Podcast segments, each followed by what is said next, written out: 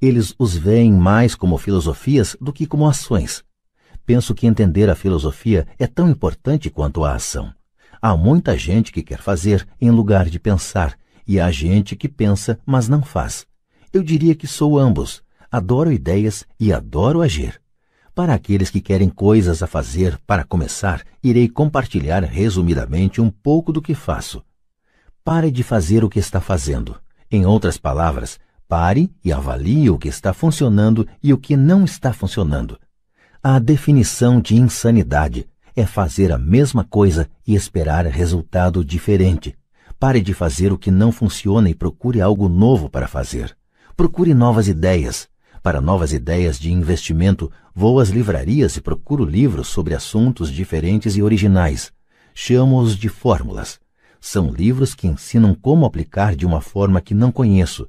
Por exemplo, em uma livraria encontrei o livro The 16% Solution, de Joel Moscovitz. Ação.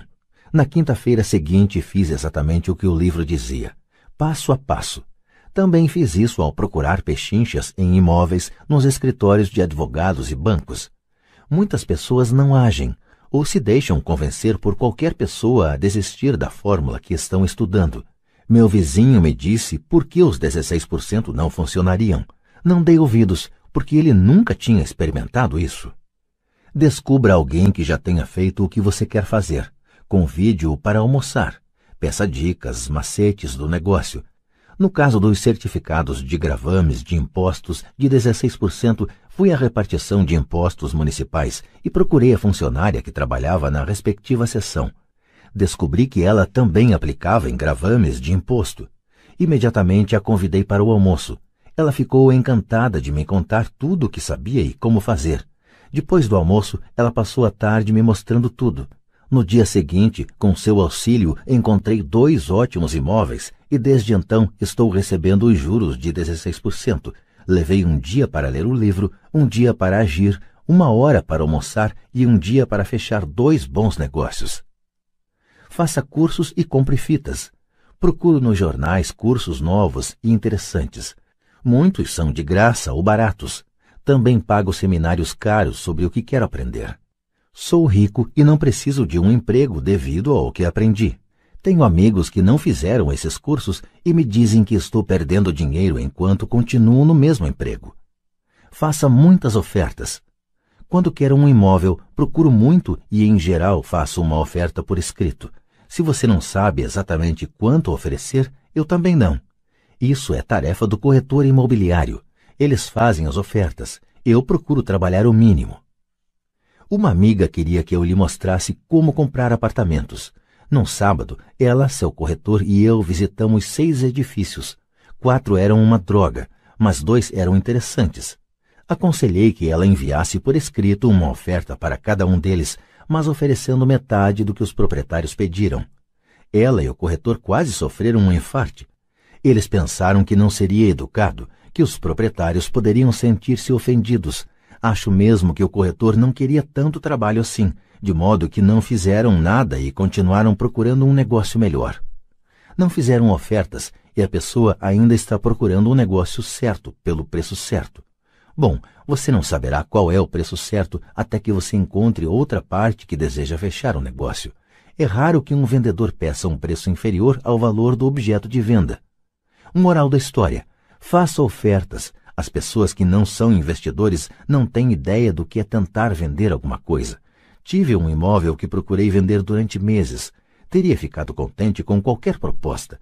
Não estava preocupado com o quão baixo fosse o preço. Eles poderiam ter me oferecido dez porcos e eu teria ficado feliz. Não pela oferta, mas porque alguém estava interessado. Eu teria feito uma contraproposta, talvez aceitasse uma criação de porcos. Mas é assim que o jogo funciona. O jogo de compra e venda é divertido. Não se esqueça disso. É divertido e é só um jogo. Faça ofertas. Alguém pode dizer sim. Eu sempre faço ofertas com ressalvas. Em imóveis, faço ofertas com a ressalva de que está sujeita à aprovação do sócio no negócio. Nunca especifico quem é o sócio no negócio. A maioria das pessoas não sabe que o sócio é meu gato. Se eles aceitam a oferta e eu não estou disposto a fechar o negócio, ligo para casa e falo com o gato. Faço esta declaração absurda para ilustrar como o jogo é incrivelmente fácil e simples. Gente demais o dificulta e o leva demasiado a sério. Descobrir um bom negócio, o negócio certo, os investidores certos, ou o que quer que seja, é como namorar. Você precisa ir ao mercado e falar com um monte de gente, fazer um monte de ofertas, contrapropostas, negociar, rejeitar e aceitar. Conheço solteiros que ficam em casa e esperam que o telefone toque, mas a menos que você seja Cindy Crawford ou Tom Cruise, penso que é melhor ir ao mercado, mesmo que seja apenas o supermercado. Procurar, oferecer, rejeitar, negociar e aceitar são partes do processo de quase tudo na vida. Corra, ande ou dirija por certa área uma vez por mês, durante dez minutos. Descobri alguns de meus melhores negócios imobiliários enquanto corria em certa área ao longo de um ano. O que procuro é mudança. Para que um negócio seja lucrativo, são necessários dois elementos: pechincha e mudança.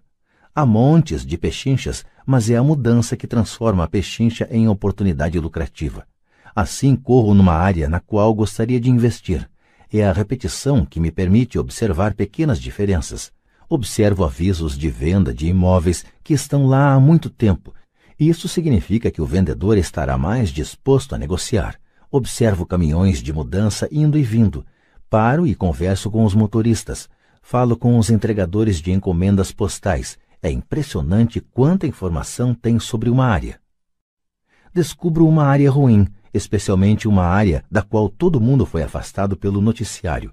Às vezes a percorro por um ano à espera de sinais de que algo está mudando para melhor.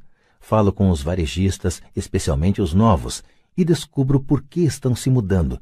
Isso leva de alguns minutos a um ano e o faço enquanto estou ocupado com outra coisa como correr ou ir a uma loja. No caso de ações, gosto do livro de Peter Lynch, Beating the Street, por sua fórmula de selecionar ações que estão aumentando de valor. Descobri que os princípios de achar valor são os mesmos, quer se trate de imóveis, estoques, fundos mútuos, novas empresas, um novo animal de estimação, uma nova residência, um novo cônjuge ou um detergente em oferta.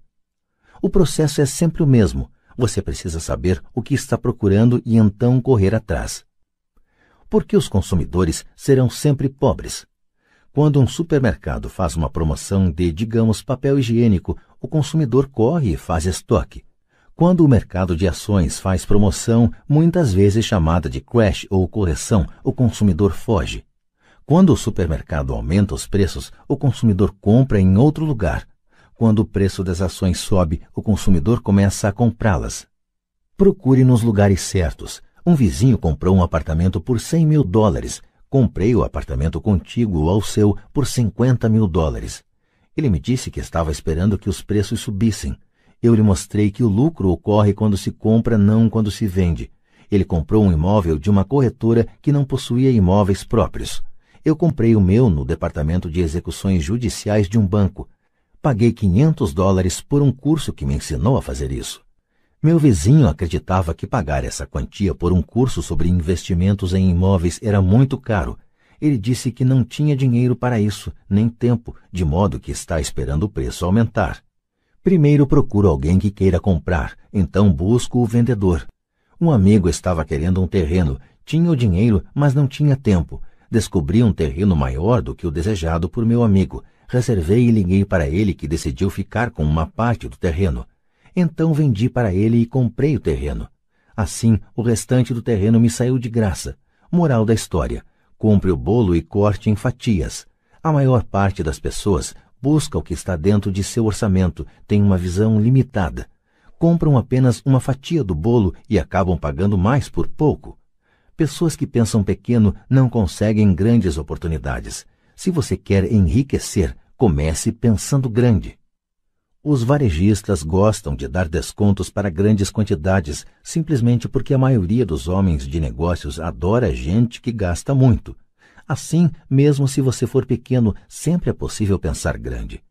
Quando minha empresa precisou comprar computadores, liguei para vários amigos perguntando se eles também estariam dispostos a comprar. Então fomos a diversos vendedores e acabamos fechando um bom negócio porque estávamos comprando várias unidades. Já fiz o mesmo com ações. Pessoas pequenas permanecem pequenas porque pensam pequeno, agem sozinhas ou não fazem nada. Aprenda com a história. Todas as grandes empresas listadas na bolsa começaram como pequenas empresas. O coronel Sanders não ficou rico até ter perdido tudo aos 60 anos. Bill Gates era um dos homens mais ricos do mundo antes dos 30 anos. Agir é sempre melhor que ficar parado. Estas são apenas algumas das coisas que fiz e continuo fazendo para reconhecer as oportunidades. As palavras importantes são fiz e faço. Conforme repeti inúmeras vezes ao longo do livro, você precisa agir antes de poder receber recompensas financeiras. Haja agora. Conclusão: Como pagar a faculdade dos filhos com apenas 7 mil dólares? Enquanto o livro chega a seu fim e se aproxima da publicação, gostaria de dividir um último pensamento com o ouvinte. A principal razão que me fez escrever este livro foi a de partilhar percepções quanto à maneira como uma maior inteligência financeira pode ser empregada para resolver muitos dos problemas comuns da vida. Sem treinamento financeiro, frequentemente recorremos a fórmulas padronizadas para levar a vida, como trabalhar com afinco, poupar, fazer empréstimos e pagar impostos demais. Hoje precisamos de melhor informação. Recorrerei à seguinte história como um exemplo de um problema financeiro com que se deparam tantas famílias em nossos dias. Como você pode proporcionar boa formação para seus filhos e preparar-se para sua própria aposentadoria? É um exemplo do uso da inteligência financeira em vez de trabalho árduo para atingir o mesmo objetivo. Um amigo meu estava reclamando de como era difícil poupar para garantir o pagamento da faculdade de seus filhos. Ele estava aplicando todo mês 300 dólares em um fundo mútuo e já tinha acumulado 12 mil dólares. Ele calculava que precisaria de 400 mil dólares para financiar a faculdade dos quatro filhos. Ele tinha 12 anos para conseguir isso, pois o mais velho dos filhos estava então com seis anos. O ano era 1991 e o mercado de imóveis de Fênix estava péssimo. As pessoas estavam se desfazendo de suas casas, Sugeri a meu colega que comprasse uma casa com parte do dinheiro acumulado em seu fundo mútuo. A ideia o deixou intrigado e começamos a discutir a possibilidade. Sua grande preocupação era que não tinha crédito no banco para comprar outra casa, já que estava muito endividado. Eu lhe assegurei que havia outras formas de financiar imóveis sem recorrer ao banco. Durante duas semanas, procuramos uma casa que se encaixasse nos critérios que estabelecêramos. Havia muitas a escolher, de modo que foi bastante divertido. Finalmente encontramos uma casa de três quartos e dois banheiros em um bom bairro. O proprietário tinha sido demitido da empresa e precisava vender naquele dia, pois ele e a família estavam de mudança para a Califórnia, onde outro emprego o aguardava. O proprietário queria 102 mil dólares, mas oferecemos apenas 79 mil dólares. Ele aceitou imediatamente a casa estava comprometida com um financiamento chamado de não qualificado, o que significa que até um vagabundo desempregado poderia comprá-la sem aprovação de qualquer banco. O proprietário estava devendo 72 mil dólares e tudo o que meu amigo precisou desembolsar foi 7 mil dólares, a diferença entre o preço de venda e o financiamento pendente. Logo que o antigo proprietário se mudou, meu amigo alugou a casa depois de pagas todas as despesas, incluindo a hipoteca, meu amigo ficava com 125 dólares mensais. Seu plano era ficar com a casa por 12 anos, acelerando o pagamento da hipoteca com aqueles 125 dólares mensais. Imaginamos que ao fim desse tempo a maior parte da hipoteca estaria paga e ele obteria uns 800 dólares líquidos mensais na época em que o primeiro filho entrasse na faculdade. Se a casa se valorizasse, também seria possível vendê-la. Em 1994, o mercado de imóveis de Phoenix registrou uma súbita recuperação e o inquilino que morava na casa e gostava muito dela lhe ofereceu 156 mil dólares pela mesma. Novamente o amigo me perguntou o que eu achava e eu o aconselhei a vender, recorrendo ao mecanismo de deferimento de imposto da seção 1031. Agora meu amigo tinha cerca de 80 mil dólares para fazer alguma coisa. liguei para uma amiga em Austin, Texas, que pegou esse dinheiro e o aplicou em uma sociedade limitada de uma empresa que estava montando. Dentro de três meses, meu amigo passou a receber mensalmente cerca de mil dólares, que ele imediatamente aplicava no fundo mútuo. Em 1996, minha amiga vendeu sua pequena empresa e meu amigo recebeu cerca de 330 mil dólares por sua parte, os quais foram reinvestidos em um novo projeto de minha amiga, rendendo agora cerca de 3 mil dólares mensais, que eram novamente aplicados no fundo mútuo. Assim, meu amigo está agora confiante que seu objetivo de juntar 400 mil dólares será alcançado facilmente, para o que bastaram os 7 mil dólares iniciais e um pouco de inteligência financeira. Seus filhos poderão ter a instrução que desejam e ele poderá usar o ativo remanescente mediante sua sociedade anônima C para financiar sua aposentadoria. Em decorrência de sua bem-sucedida estratégia de investimento, ele poderá aposentar-se cedo. Obrigado por ouvir este livro. Espero que lhe tenha oferecido algumas percepções quanto à utilização do poder de o dinheiro trabalhar para você. Hoje precisamos de mais inteligência financeira simplesmente para sobreviver. A ideia de que é preciso dinheiro para ganhar dinheiro é o pensamento das pessoas sem sofisticação financeira. Não quer dizer que não sejam inteligentes. Elas simplesmente não aprenderam a ciência de ganhar dinheiro. O dinheiro é apenas uma ideia. Se você quer mais dinheiro, mude simplesmente sua forma de pensar. Toda pessoa que se fez por si própria começou com uma ideia pequena que transformou em algo grande. O mesmo ocorre com um investimento.